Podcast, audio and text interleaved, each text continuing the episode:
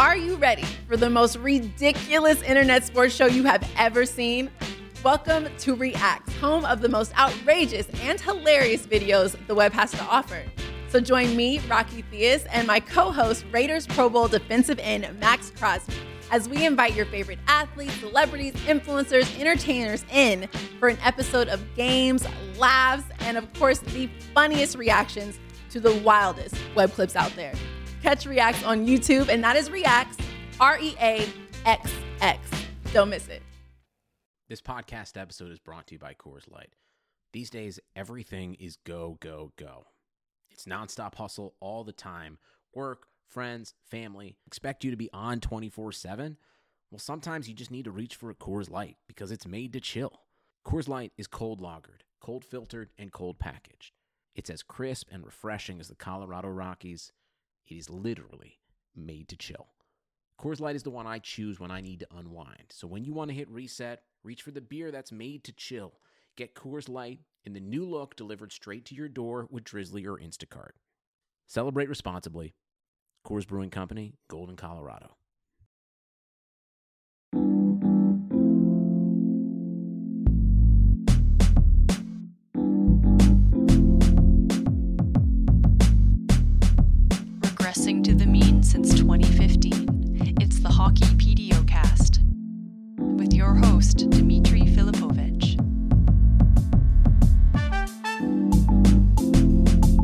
Welcome to the Hockey PDOcast. My name is Dmitry Filipovich, and joining me is my good buddy for the first time this season. I think it's uh, it's Mike Johnson. Mike, what's going on, man? I told you this last time. You were getting to be too famous, too many people on this podcast. I can't get on anymore.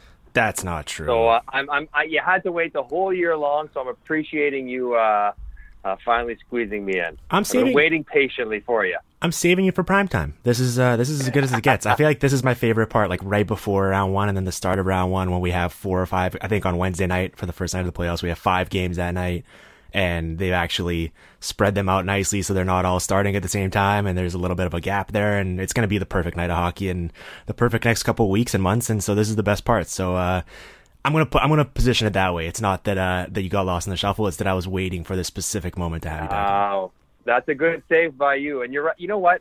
Not only is it the best time of year in general, the playoffs, but it feels like the first round specifically in the NHL is like the best two weeks of hockey in the calendar, where so much is happening every night, and the storylines are there, and it just it uh, it it almost it, it starts with a bang in the NHL playoffs with, with the first round with, with the, the eight series going on. So I'm looking forward to it. Well, and I guess that would be the argument or the pro argument for um for this current system they have, where sometimes I guess fans and myself included get a bit irritated about the fact that we see these great matchups early on and maybe earlier than they should. It feels like you know these great teams should have a chance to advance into the postseason further into the postseason based on their successful regular seasons. But I guess the argument for having these matchups early on is that you really do kind of get the uh, the A game of most of these teams while they're still healthy and before some of the the grind and, and the physical tolls of the postseason have taken control of their bodies and uh and really worn down some of the players and caused injuries. I think I might be the only guy who's not totally offended by the new by the playoff system. I I, I don't know if it's like me head in the sand or what, but I. I I always look at it. Well, first of all, the Eastern Conference, which everyone talks about how unfair it is that Toronto has to play Boston. If Carolina had won and Toronto had lost, like the last game of the regular season, it almost would have gone one eight two seven three six four five. Mhm. So it's not like it's that out of sequence. And maybe Toronto's playing one or two spots above a team that had maybe one point less than them in Carolina. I, and I don't know. I'm just not quite as bothered by it. And if Toronto wants to get to the Eastern Conference final, they're going to have to play Boston. They're going to have to play Tampa to get to the Stanley Cup final, anyways. Whether they play them round one, two, or two, three. I, I guess I'm not quite as bothered by it because you're likely to have to play those same teams eventually, anyways. Um, now, it's not my money I'm losing by by getting Mhm. knocked out in the first round, or my confidence, or my experience, or my perception of what a good year is or isn't. But logistically, for Toronto to get to the final, they'd have to play whatever, you know, Pittsburgh, Boston, Tampa in that order if they went according to points. However, it would have shaken down. Right. So it's it's not like it's that badly out of sequence. Yeah, and then from an entertainment perspective, this makes a lot of sense. All right, so what you and I are going to do today is I'm going to set a timer and we're going to do 10 minutes for each of the Eastern Conference round, um, first round playoff matchups. And we're going to get into it. Hopefully, uh, we're going to, we're going to treat the buzzer like it's very official. So as soon as the 10 minutes go off, we're going to switch Okay, gears. Uh, we're going to be in and out of here and it's going to be very efficient. So I'm looking forward to it. So with that said, right. let's start the clock and we're going to do, uh, the Capitals versus the Hurricanes first. We're going to start out in the Metro before we move on to Atlantic. Um, it's another uh, another ho hum season in Washington. You know, they started out slow, and then you look up at the end of the day, hundred points, Metro Division title. Alex Ovechkin scores fifty goals, wins the Rocket Richard for the eighth time, and you know you could have just it's pretty much money in the bank at this point with that. But I don't know, like watching this team as the year goes along, I don't know if you felt the same way, but. I don't know if it was the Stanley Cup hangover or if they were just kind of pacing themselves or maybe, you know, the guys just weren't fully healthy or what, what have you. But it felt like at the start of the year, there was this kind of like malaise and they weren't playing their best hockey. And then you add a guy like Carl Hagelin and we'll talk more about him in a second here. But since the trade deadline, um, they've really been playing some of their best hockey and it looks like I don't know if it's necessarily a like a momentum thing, but they're definitely heading into the postseason on the right note and playing really well. And I feel a lot more confident about them now than I would have a couple weeks ago or a couple months ago for sure. But at the same time, this Hurricanes team is kind of this trendy sleeper team that really captivated everyone's attention this year. Uh, how are you feeling about this series, and what do you think some of the X factors are going to be? Uh, well, I mean, I think I was actually pleasantly impressed by how well Washington started the season. Like maybe not to the same level they finish it, of course, but Well, after the summer they had, given for what sure. we saw the summer, I mean, I'm thinking if they slept walk through October, November, I would have been so okay with it. Um, and then turn it on eventually. Uh, I think having a new coach was probably helpful in Todd Reirden, but also very challenging for him to kind of come in knowing that there were going to be some of these dips or maybe lack of focus at moments throughout the year and not really being able to crack the whip as a new coach would be inclined to because they had so much success last year. So I think navigating that whole new coach, assistant to, to head coach transition, which is not easy for guys to do, and then also making sure to to have everyone feel like they're not getting ground down early in the year was important. I think Tom Wilson's suspension, I mean, say what you want about Tom Wilson and the fact that he has been suspended so many times, which is terrible. When he plays, he's a he's a good player for them. He he works well with that group and, and he and he fits a nice role for the Capitals. So, you know, he missed the first whatever it was, 15, 16 games of the season. That factored in. And I think we remember correctly last year they weren't great defensively either, Washington, were they? No. They, they didn't play well defensively until the end of the year. It's like Mhm. they flipped the switch on and said, okay, you know what? Now for us to win, we got to pay attention to our own end. And I think that really starts with their very best players, with Kuznetsov, with Oshie, with Ovechkin, and Nicky Backstrom's always pretty solid in that regard. But you know, those kind of guys who may drift in and out of the absolute defensive focus because they are so talented offensively. And it feels like maybe at the trade deadline this year, they kind of bought in a little bit more or dug in a little bit more and just kind of paid a, t- a little bit more attention to what was going on. And, and, so it was just another fantastic year for Washington, you know, Well- division title, home ice for two rounds and, and probably a favorite to, to get pretty deep once again. Well, it seems silly to say that uh, a team of their caliber and of their stature and, and the reigning de- uh, defending Stanley Cup champions are going to sneak up on people, but it does feel like maybe, especially for the analytical community, they might have thrown people off the scent a little bit this season because if you just sort of look at their overall numbers for the year, especially in terms of like five on five shot share and stuff like that, it's not necessarily the most impressing, imp- impressive resume. And Carolina, on the other hand, is, is a statistical darling. And so you look at that and go, hmm, could this be a potential uh, sneaky upset pick? And I get that argument. We're going to talk more about Carolina's perspective here. But if you do look at sort of the final 20, 25 games, especially since the trade deadline, which we know Yeah. correlates pretty well as an indicator of future postseason success, the, the the Capitals are right up there. Like the gap in terms of shot share between these two teams is not not very big. They're both Yeah. pretty elite. I mean, the Capitals are up over 54% since getting Carl Hagelin. And I don't know, it- the Hagelin thing is so fascinating to me because I've given this a lot of thought. And it's, you know, he's a perfectly fine player in and of himself, but you'd think, okay, adding a guy like Carl Hagelin wouldn't necessarily make this big of a difference. But I do think there is this little bit of a sort of snowball effect that we don't talk about sometimes in terms of lineup construction, where just having that sort of missing piece that slots into the third line and all of a sudden that line is a massive net positive and then you know you're set you're setting up your top two scoring lines to get more offensive zone starts because the puck's in the zone already and the opposition's tired and maybe they're just having mm-hmm. to dump it out and change quickly instead of actually forcing you in your own zone. And so there is this kind of trickle down snowball effect there where having no real weak links in your lineup makes everyone that much better. And I do think that's kind of what we've seen here with the Capitals.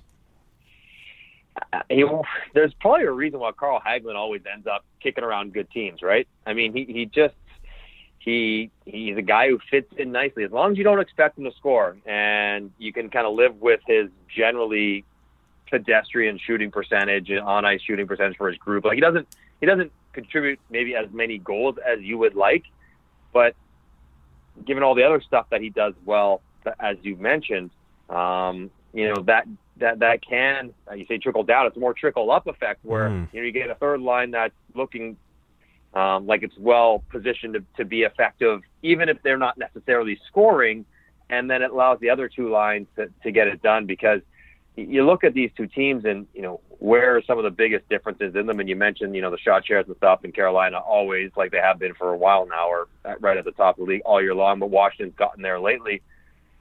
But Washington's shooting percentage is always amongst the better teams in the league because they got I'm assuming because they have better they got better shooters right they got guys who can they got just guys who can finish I would imagine um, you know plus you know the offensive systems they run and the, the way they the shots that they end up taking. But you know, when you're talking, um, you know, ten percent down to whatever Carolinas would be seven, you know, that's like forty percent better. Yep. Well, five, like that, that people don't understand. Like they're like, oh well, what's what's two percent? So different. You know, twenty five percent more of your shots are going in. That's a massive difference in skill or systems or execution that is hard to make up. And when teams like Washington can do it over the course of 82 games, it's is a challenge. So that, that will be the biggest thing to me is, you know, Washington just has more high end finishers.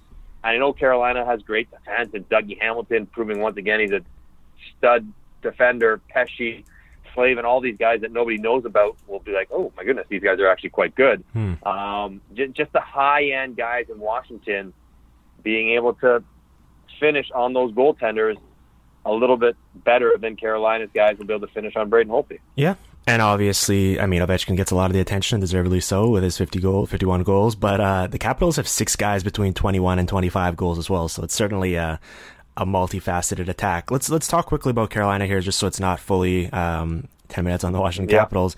If you're Rod Brind'Amour and you're running the Carolina Hurricanes, how are you approaching the series from a sort of tactical perspective in terms of utilizing your top line? Because we've seen that, especially as the year has gone along, um, in close games in meaningful games, he's shown no reluctance to play Sebastian Aho in the in the mid twenties as an elite forward, and I imagine he's going to ride that line pretty heavily and heavily and deservedly so, considering they're going to be their primary source of offense, and if they're not you know, firing on all cylinders and dominating, this team's going to have a tough time scoring enough with the Capitals.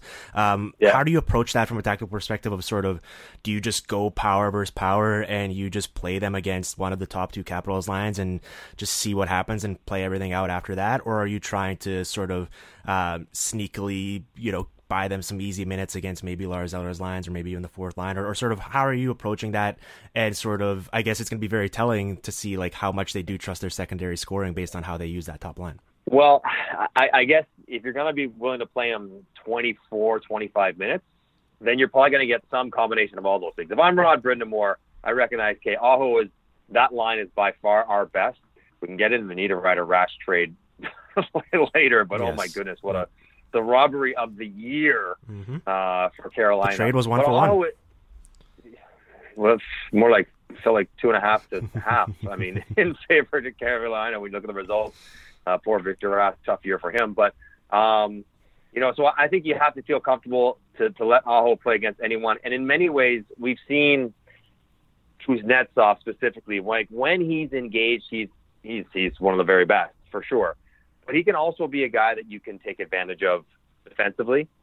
So while yes, there's a danger in playing against one of the top two lines because those guys are good offensively as well. Uh, I rem- remember as a player when I was an offensive guy, I didn't mind necessarily playing against other teams' high end players because, well, you have to be very careful because they'll burn you. You can also get something on them because you know they're thinking offense more than necessarily shutting you down. So if I'm Brind'Amour with Aho, Um, you know, I'll take advantage of any offensive zone starts I can get. Uh, I'll play within the course of action. I'll also double them up on occasion and flip them out there out of sequence. And if that means going up against Backstrom, or that means going up against Kuznetsov, or whoever it might be, um, I'm going to be okay with that because I think my guy can play 24, 25 minutes uh, at a high enough level that he won't be bothered by that. And he's also just more important. He has to be good. Whereas in Washington, they have other options. If Kuznetsov's not doing it, then Backstrom can do it. I don't know if you can say that if Aho is not doing it, then Staal will get it done to the same degree. So um, I mix and match. I don't hide them, and I don't fear Aho going up against the top two lines in Washington um, really at all because if you can't do it, if you can't handle that matchup, we're sunk anyway. Yeah. So I'm going to let him try it, and I think he's, he's capable enough to to be effective in that role. Yeah, yeah, they've shown that they can uh, handle themselves quite well, and I imagine they are going to get a heavy dose of uh, of that Backstrom Oshie pairing. Felt like uh, the Capitals were really relying Yeah. on those guys last year, especially down the stretch. Um, all right, the ten minute buzzer went off. Before we move off of the series, who do you? Uh, what's your what's your pick? Uh, I think Washington's going to get it done. I know Carolina's a sexy pick, and I can understand why. Just better shooters. I still Mrazek, McElhinney. I don't know.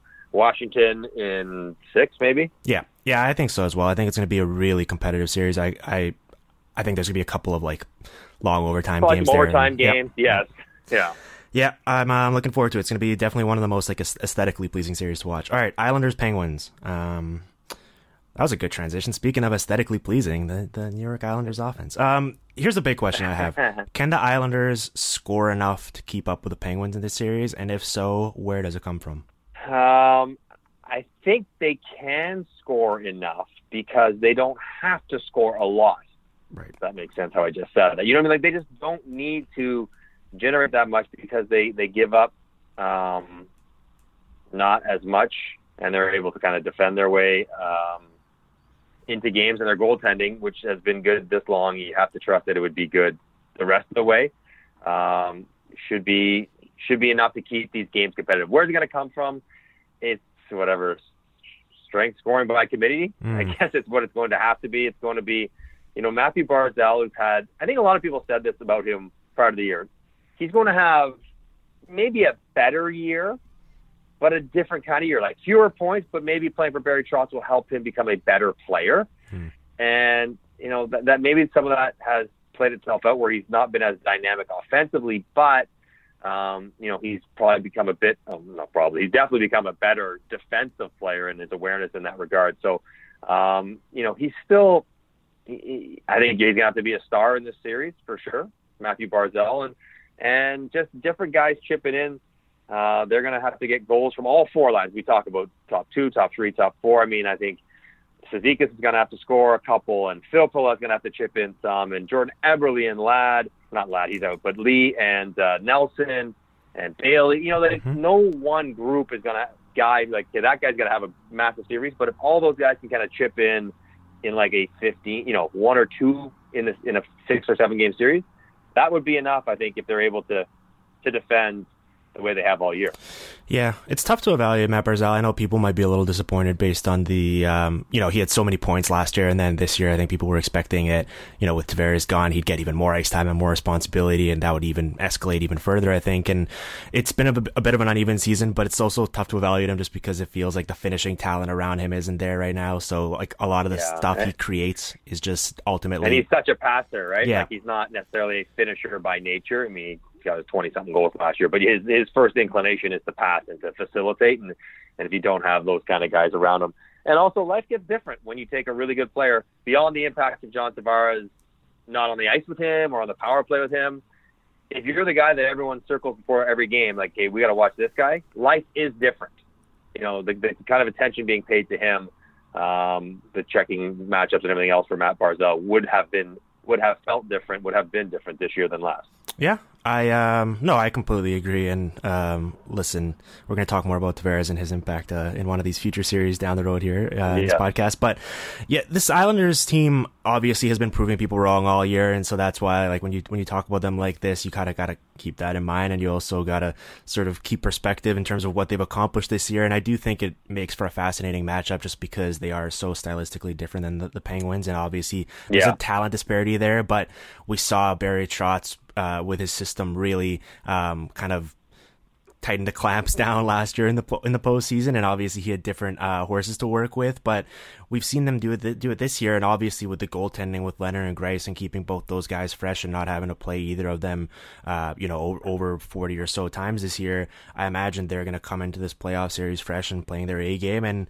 with that system that can sort of um, limit the events and maybe muck the game up a little bit, all of a sudden, um, you could yeah. envision a scenario where they really do irritate this Penguins team, and you're all of a sudden you're looking up and it's two one Islanders, um, and the Penguins are just failing to generate anything, and a lot of their stars don't have the high point totals you're expecting, and, you're, and people are asking the questions of what's going on, how are the Islanders pulling this mm. off? So I can certainly see that scenario, but the firepower for the Penguins here just does seem like eventually, uh, in a seven game series where they're going to be able to see the same team over and over again and maybe pick on some of these uh, areas of weakness for the Islanders, it does seem like eventually it's going to have to break through. I would agree, and especially if they start playing on the power play at all, because we know how good Pittsburgh can be in that regard. And it seems like, and maybe we say this every time, and it's probably not even fair to Sidney Crosby. I thought Crosby had a, a you know a spectacular year this year um, on a lot of different levels. Um, you know, his numbers, traditional and and, and otherwise, were, were really good. Jake Guentzel with his 40, but it seems like the fortunes of Pittsburgh will kind of be more determined not by Crosby, who's their best player, because you know what he's going to bring, but almost by Malkin. And you know, Malkin has had a you know interesting kind of season where he's had his ups and downs individually as well. And if he gears it up and is healthy, and that's when Pittsburgh becomes too much for other teams to deal with because you just can't you just can't can't match up when both those guys are going. Um, they're just they're just too good and whether it's within the confines of a system or just them um, doing stuff individually because they're that great, it, it's that's that's where I worry about the Islanders because if they can frustrate Malkin to the point where he gets away from the game, takes penalties, mm. and the Islanders still they're going to be hanging around because we've seen that happen with Evgeny Malkin. But if he plays hard and with you know with the kind of patience and the confines of of what Mike Sullivan wants them to do, then I think even though the Islanders had a fantastic year, yeah, better than I think anyone would have anticipated, it's got to be a tough series for them. Yeah, it's it's so tricky because obviously, like when you evaluate a player like Evgeny Malkin, you're comparing it to his, I mean, his himself. peak, right? You're not comparing it to a regular yeah. mere mortal. So no. so let's keep that no. in mind when we talk about criticism. But I think yeah, interesting is a one way to to put his season. Like it was definitely based on his lofty standards. Uh,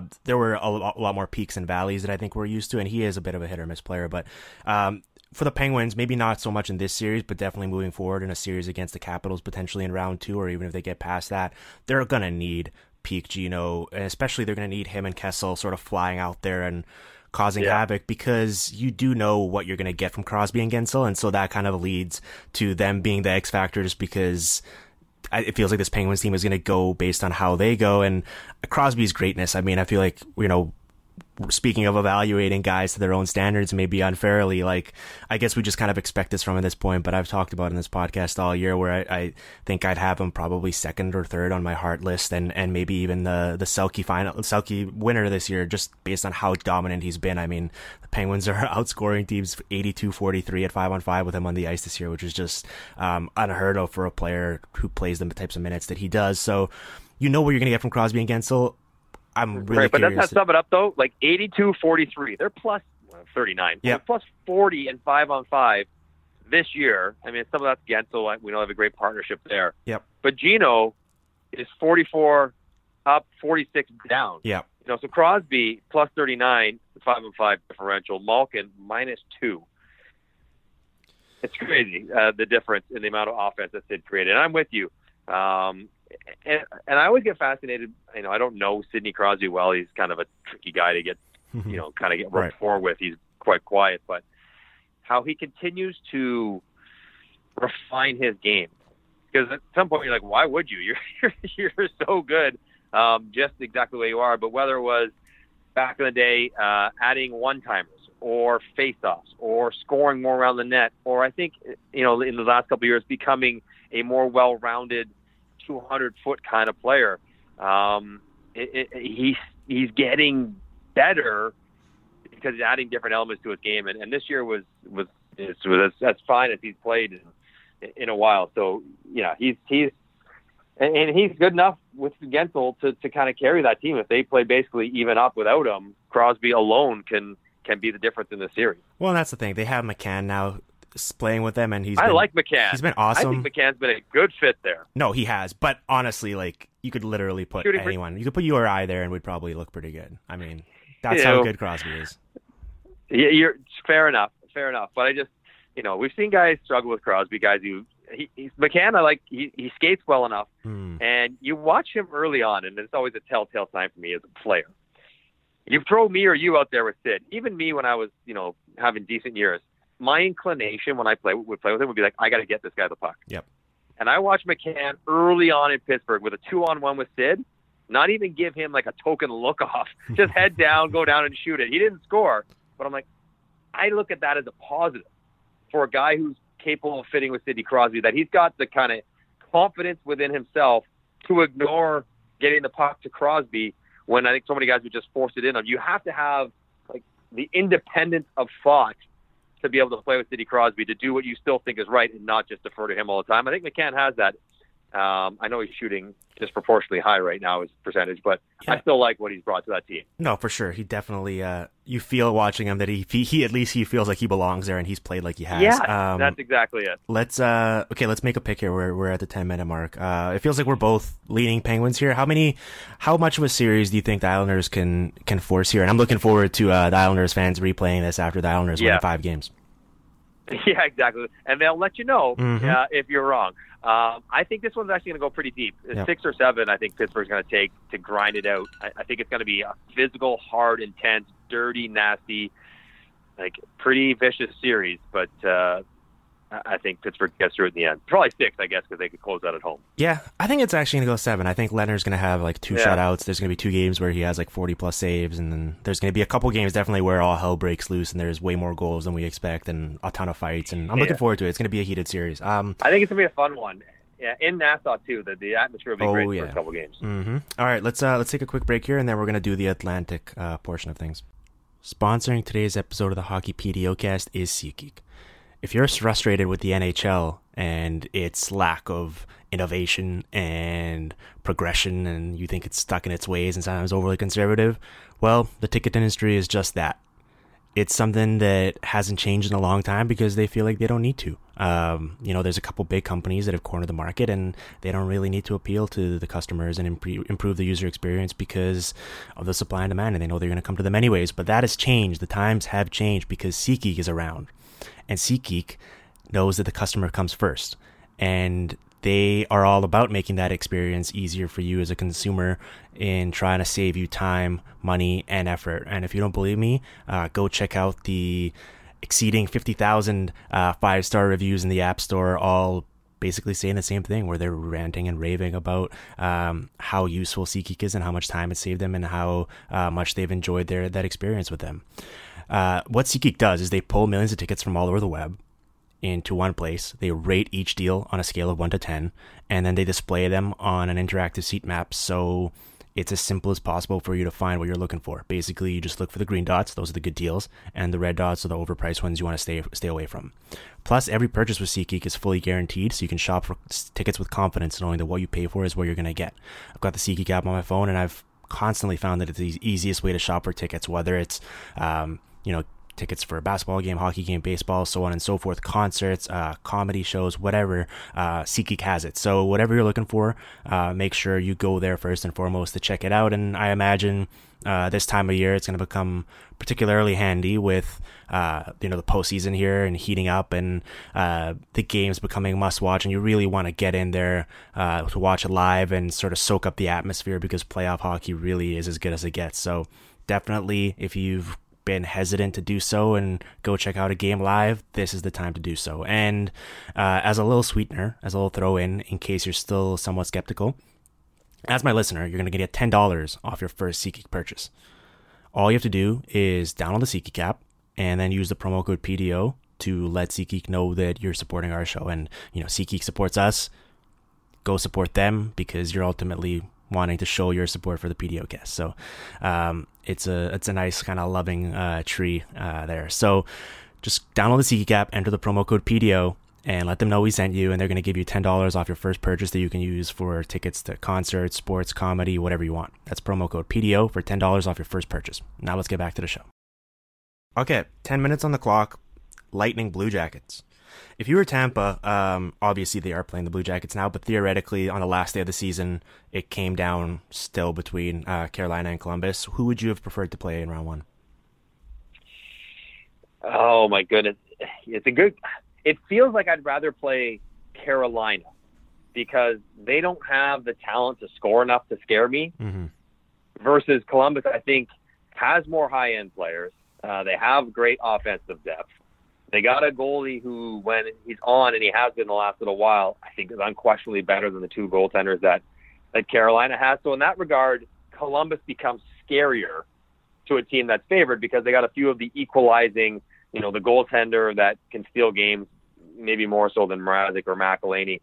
Uh, they got some individual guys in Panarin that can that can make things happen kind of on their own. Um, so if I had to pick, maybe this is not, I probably would have picked Carolina if I'm Tampa over Columbus. And Columbus can make this an uncomfortable series. I, I don't anticipate them being able to make many inroads into Tampa. Tampa's just, as we all have discussed, just just ridiculously too good. Mm-hmm. But um, I don't know. It feels like Carolina would have been a more comfortable matchup than than Columbus for Tampa. I actually agree with that, and and I'm gonna give my reasons why. So a couple weeks ago, um, my editor at ESPN asked me to. He's like, "Okay, the Lightning look dominant. I want you to write a piece, kind of counterculture, explaining how they can be beaten, what a team needs, what boxes a team needs to check." And I was like, "Oh God, like I don't know, significant injuries to the, the Lightning. Like that seems like the only way they're gonna lose here." But then I started thinking about it, and obviously, um, it's easier said than done. But I guess the formula, like in any playoff series, would be a hot goalie. And obviously, Bobrovsky has been Mm-hmm. amazing down the stretch. I believe he's a 930 save percentage since the All Star break. Uh, depth and depth scoring, as you mentioned. And obviously, some of these guys did so on their previous teams, uh, particularly the guys Yeah. on the Senators. But they have six guys who are top 45 on 5 goal scorers this year. So that sort of speaks to the actual talent and ability beyond just Artemi Panarin on this Blue Jackets team. Limiting events, I think you don't want to get into a track meet back and forth uh, meeting with this Lightning team because that's just going to open the door for their talent to shine. And I think a series against the Hurricanes with the pace they play at, which is so fun to watch, I think would have been just deadly for them because they would have just exposed themselves to the Lightning offense here. And the Blue Jackets actually played 29th in terms of five on five pace this year. So they limit, they do a good job of limiting events, of kind of slowing it down a little bit and then staying out of the box because this Lightning power play is historically great. And no one took fewer penalties this year, both at five on five and overall, than the Blue Jackets. So you look at all that Yep. and you go, that seems like a pretty good formula. Now the counterpoint, um, they lost 17 to three in their Yeah. three meetings against them this year. And obviously one of those was, I believe, in like the first week of the season. And we've seen time and time again that uh, regular season meetings don't necessarily mean anything for the postseason, but it's kind of a reminder that you can check all these boxes and you can like a team like the Blue Jackets, and then at the end of the day, you look up and it's seventeen to three, and you're like, oh my god, this Lightning team is just ridiculous. Yeah, and, and exactly right. I mean, it, the the expression I always use is like if you can shrink the game Yeah. against Tampa, right? So like make it tighter, so that's five on five flight, eliminate the power plays you mentioned, goaltending. You know, if you have a great checking line that can kind of neutralize 15, 18 minutes of the game, and you know, just get the game tighter to add the the element of luck or variance or whatever you want to call it. Because if you don't, the more talented team is going to win, and the more talented team is clearly Tampa. Um, you know, Seth Jones is, is an excellent player. Um, you know, actually, surprisingly, Ryan Murray, who, who's had so many different injuries, um, you know, I think his kind of stability would have been nice uh, to be able to Mhm. have if you're if you're Columbus. But um, I just I say all that, and, and like Tampa looks so good uh, at, at times. You know, better than we're used to seeing teams look. They they just they they they can just play with pace and make uh, plays. The one thing I love about them when you watch them, you would really appreciate this. You dive into all these different numbers all the time. Like their refusal to dump the puck in Mhm. is just just just a pleasure to watch. It's like yes, isn't that nice? Don't give it away to go chase it. Now they have the skill to kind of make those plays. They also have the freedom to be creative and and try it. And, and Jon Cooper doesn't rein them in too much by fearing what might happen if it goes poorly. But they rarely dump it in. And and I don't know if the numbers bear this out, but it feels like they work the width. Like they pass the puck laterally through the offensive zone better than any team in the league through their four lines. Like it's it's corner to corner, it's board to board, it's across the slot lines, making the goaltenders move. And you can kind of understand with the talent that they have and the approach that they bring why they can score so many goals because they put so much pressure on the defense all the time um, with their way that they kind of probe the offensive zone laterally, which I think more so than kind of you know vertically up mm-hmm. and down. It's kind of going side to side, and it's hard to cover. It's it's just hard to cover for defenses, uh, as we've seen all year long. So um, when you have the best offense, the best power play, the best penalty kill, the reigning Norris Trophy winner, if we're assuming Victor Hedman is healthy, they have the guy who's probably going to win the Vezina. I mean, I, I don't know. I mean, what what else are you supposed to do? Um, you have the Hart Trophy winner. You got Stamkos, who's you know had a pretty good season of his own. Brayden Point uh, might be the best of all these pending RFA players. Yeah, they're they're just a great team, and as gutsy as I think Columbus will play them, like I don't think Columbus will roll over and kind of make it easy. I think the games will be hard and physical, and they'll try to maybe slow it down and bring it down to the gutter a little bit. I just think five games. Uh, I just think Tampa just the talent is just just too high. Nah, you're right. I think that's a that's a really great observation. It kind of reminds me of I think that Sharks team that made the Cup final a couple years ago and ultimately lost to um, lost to the Penguins did a great job of of that very thing of like kind of like just like stretching out the ice surface and sort mm. of um, creating a ton of like space and, and opportunities to probe the defense just based on their willingness to kind of pass it east west and really explore all the areas of the ice. And with this Lightning team, I mean, Kucherov is sort of the driving force for everything, but particularly in the sense of like he just holds on to the puck for that extra half second and never gets rid of it unless he really has to. And that opens up so much uh, for this team to really uh, utilize and, and attack with. And yeah, they're they're a blast to watch. It's it's kind of a raw deal, I guess if they had done better in the regular season, maybe they would have had an easier opponent. But I do feel like I really like this Blue Jackets team, so I don't want this preview to come off as us just talking 10 minutes about the Lightning and why they're going to win everything. Like, I, I, think if this Blue Jackets team was playing the Capitals potentially in round one, I could definitely talk myself yeah. into win- them winning a series and finally getting over yep. the hump.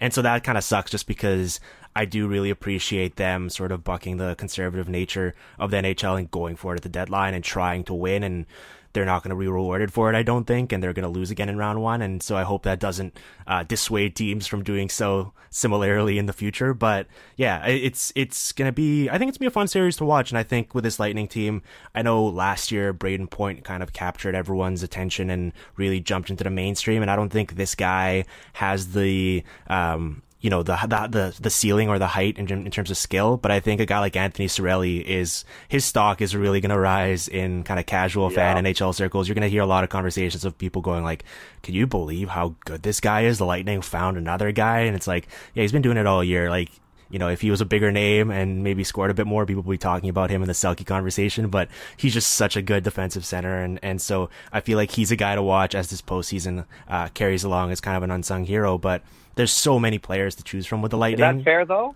Is that fair? You're talking about their third line rookie center, and you're not wrong. Like this team who's got stacked up top um, uh, star power, but like you know, you'll watch Mathieu Joseph rip down the ice yep. one time. You're like, how did they get this rocket booster? Like, where'd this guy come from? How come they keep finding players like this and and other teams don't? And Cirelli's another one of those guys because he plays with a bit a bit of an edge to his mm-hmm. game as well. Um, you know, he came just short, 19 goals, but uh, you know he kills penalties and all that. He's yeah, he's just another guy that they have that they can plug in there um, to to kind of complement the high end stars. Yeah, you, you might be. Uh, you watch Tampa to see Kucherov and Stamkos and Point and all those guys. Yep. All of a sudden, you come away going, Cirelli, Joseph, Yanni Gourde are like third and fourth liners on their team, and they're difference makers um, that would be play way higher on a different roster. So, uh, yeah, yeah, he's the guy to watch as well. Um, Well, and the scary thing for the scary thing for opposing teams is generally with a team like this, you'd be like, okay, they're so stacked, like they're really going for it this year, and then if they don't break through, hopefully they're going to become decimated next year, and it's like, all right, they're going to lose guys like probably Tyler Johnson via trade, and Anton Stralman's going to walk, and so on and so forth, and it's like, all right, well, we're just going to bump up Mathieu Joseph, Anthony Cirelli, we're going to bump up Erik Cernak, Mikhail Sergachev, and it's like, oh my god, like Yeah. these guys might be better than the guys they're replacing, like, so it's uh, Yeah. it's pretty scary if you're an opposing team. Um, let's They're gonna they're gonna have to trade Tyler Johnson, and they're gonna include uh, Ryan Callahan in Yeah. that deal, and all of a sudden they'll have ten million dollars to round out a ridiculous roster again. Yeah, I don't want to, and I don't want to. We're already seeing this kind of pushback um, to people. I guess when any- anyone becomes so popular or such a talking point, there needs to be this sort of like, yeah, but where people go like, oh, well, the tax implications in Florida and goals are up across the league. Of course, Kuch- Kucherov has 128 points. It's like all of this stuff applies to other teams as well. They're not the only team with tax Yeah. savings based on the state they play in. They're not the only team that's playing in this new landscape in the NHL. They're just doing it better than everyone else, and so I think we should just kind of appreciate that. Um, Mike, give me a give me a pick. What do you? How many games do you think Uh, the Blue I- Jackets can take here? I think Tampa. I I can't ever pick sweeps. I mean, it's just it's just too hard to do, and I got a lot of respect for Columbus. They're a good team. Uh, I say five games though. They'll just wear them out, and the march will continue. Tampa in five. I agree. I mean, the Devils took a game off of uh off the Lightning last year, so Yeah. it's that's how it generally works in these playoff series. All right, I think we saved potentially the best for last, or definitely kind of the the, the series that's going to get talked about the most, and that's Bruins Leafs. And here's my question for you: Why is this year different for the Leafs?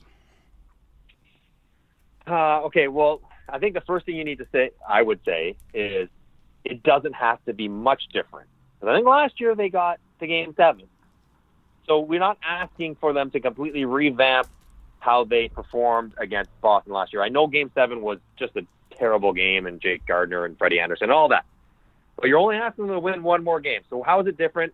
It's different in a few diff- in a few ways to me. One, the most obvious, John Tavares has showed up on the scene and we'll dig into how good he has been, how great he has been. But I think the reason why Toronto lost that series is they had they had no answer to Patrice Bergeron and that line. And Bergeron dominated the matchups and played against Auston Matthews a fair bit. If I'm Boston, I probably am going to have to match him against Tavares. Mm-hmm. So that one-two punch, one-two-three with Kadri, who was also suspended during the playoffs last year. So you now you have Tavares, now you have a Kadri presumably the entire series, and you have Auston Matthews not having to play against Bergeron Yeah. all the time, whether at home or on the road. And so I think, well, Tavares will be a difference maker what he does. I think the fact that Auston Matthews has the potential to light up a series with a more f- a friendlier matchup than what Patrice Bergeron is for everyone is um, very, very different um, to me. So uh, I think those things, and then the growth of some of the young guys. I mean, I think you know Kapanen's a better player. I think was around, but you know he's become a better player. Um, you know Marner's taken you know even perhaps better than than they thought.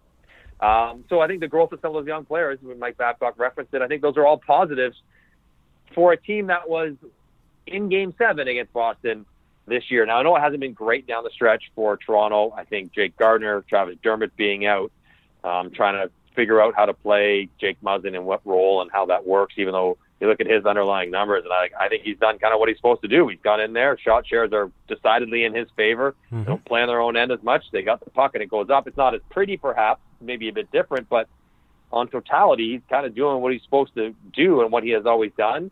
Um, you know, if Gardiner and Dermott are healthy and sharp enough, having just played a couple games at the end of the year, then Toronto absolutely has a chance with some of the changes that have occurred since last year.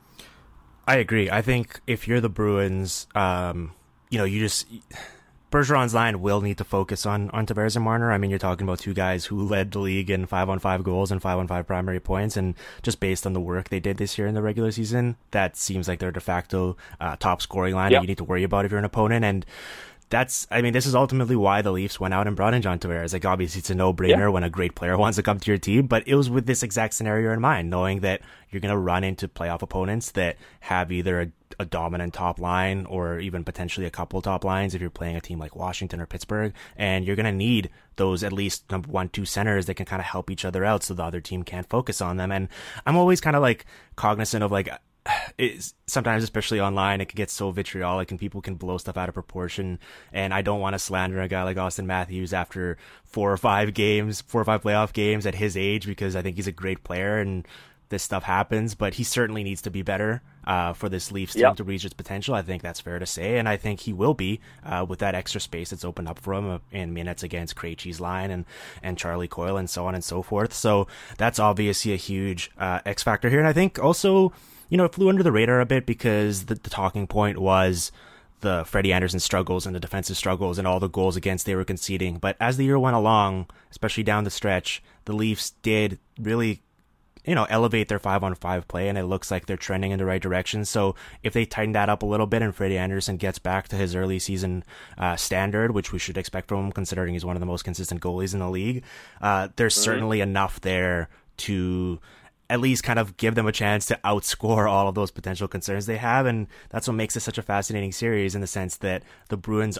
have been so great and they have so many terrific players. And at the same time, uh, you know, this Leafs team has so much firepower that I don't think anyone can in good confidence say, oh, they're going to lose in five games, they're going to lose in six games as a no brainer just because all of that talent there does at least need to give you some pause about if everything clicks, what they're capable of.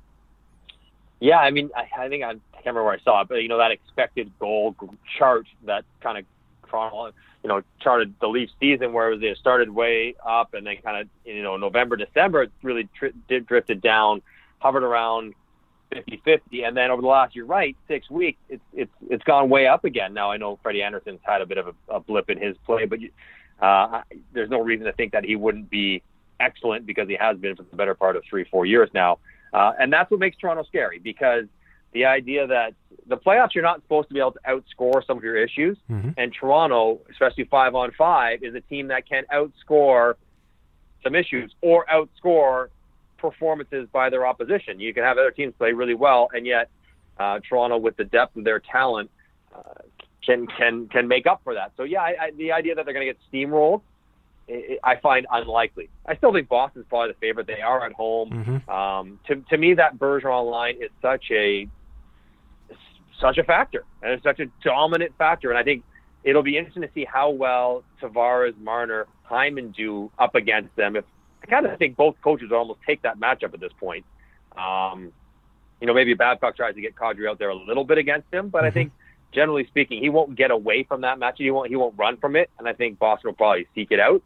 And just how well Tavares can do defensively. Forget about trying to create his own way, but um, you're talking, about Brad Marchand, Hunter Points, and Pastrnak and Bergeron, both with career years despite missing some time.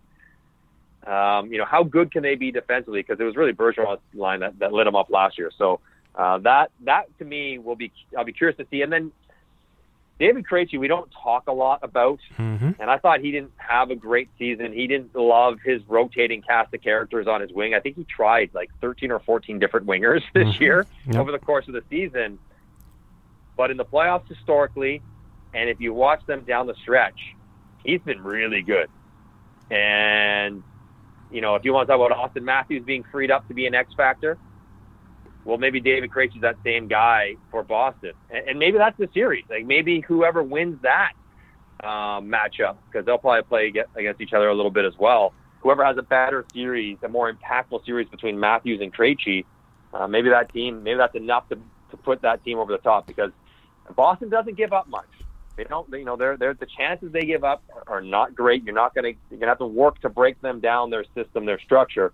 Uh, Toronto could do that, uh, but they probably won't get the same volume that they're used to. So this one should be, it should be tight. It should be great. I, I'm, I'm fascinated to watch it. I'm not as big a believer. I don't know if you are. You know, this this whole this the skeletons and the scar No, tissue from no. last year. Like, yes, Jake Gardiner had a miserable night, and so did Freddie Andersen. But if you think they're sitting around heading into this series thinking, "Oh my God, I, I can't believe I have to play against Boston. I'm I'm I'm, I'm terrified of what might happen." no, it's not the case. It's Yeah, they're just pros. Not the case. That, Yeah. That's not how people think. Now, you know, if they have a bad game in game one, then yeah, like their mind might drift back there. But the likelihood of them having a game as bad as they did is almost zero. So, um, and the idea also that Boston will somehow out grit or out physical Toronto, Mm. I don't even know what that means. Like, if you look at Boston, the players that will beat you, it's not going to be like I know Chris Wagner or Chari or Kuraly. Like, not going to be those guys that are going to be the, the difference in the series. The difference in the series will be DeBrusk and Krejci and Bergeron and, and Krug and McAvoy. And those guys, while they're the same level of physical as Toronto's good players. Like you have to be physical to get the puck. You have to be physical to create chances.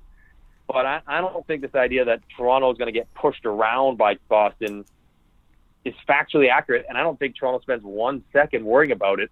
They had that one game in the middle of the year where Toronto was reacting to Auston Matthews, I think, getting cross-checked by Kronwall against Detroit, where they went in there and kind of tried to act like they want to be tough because they are they could be, Mm. and it was against Boston, and Boston might be better at that them than, than Toronto.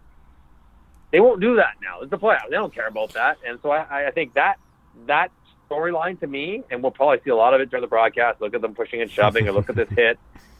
I don't think it matters at all. I think it's just the skilled players who's going to play better and who's going to execute better. Yeah. Look at look at that hit. Look at that lick. Classic, uh, classic Bruins uh, Yeah, Leafs playoff right. stuff. No, you're right. I mean, that's psychoanalysis. That's the problem with it, where you could really, based on your agenda, spin it either way. Like, of course, there's the element of, especially if they start out slow, you could kind of like, oh, here we go again. But then you could also be like, Yeah. oh, well, the, the Leafs, you know, know what it takes now, and they can, they, they're going to be extra motivated to make sure that doesn't happen again Right. because it left a sour taste in their mouth. Like, it's, it's yeah, they it's- learn from last year and they'll take the hit to make the playoffs. No, what are they talking about?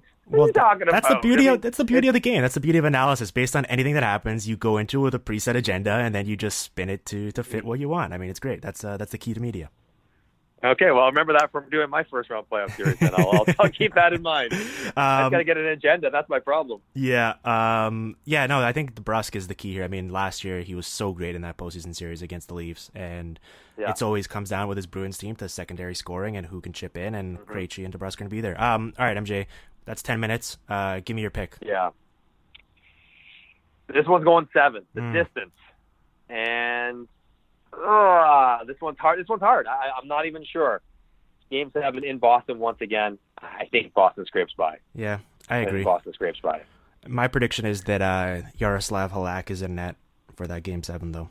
You heard it here first. Um, all right, Uh, give me a bold. yeah. Uh, um, MJ, give me a wh- wh- what series are you doing? I am going to be San Jose Vegas uh, with NBC to do the first round, which is awesome. Like, what a great series! It could go a million different ways. So I'm Oh. looking forward to it. Taking off on Tuesday, first game Wednesday night in San Jose. Awesome. Well, I'm really looking forward to that. I'm excited extra extra now to uh to watch it with you on the call. And uh yeah, sorry for taking so long to get you back on the podcast. And hopefully, as that series progresses, maybe we'll uh, we'll check back in with you for a deep dive on how that's going because I think that's the series also that could go- go the distance. Anytime you know where to find me, I'm at your beck and call. All right, chat then, MJ.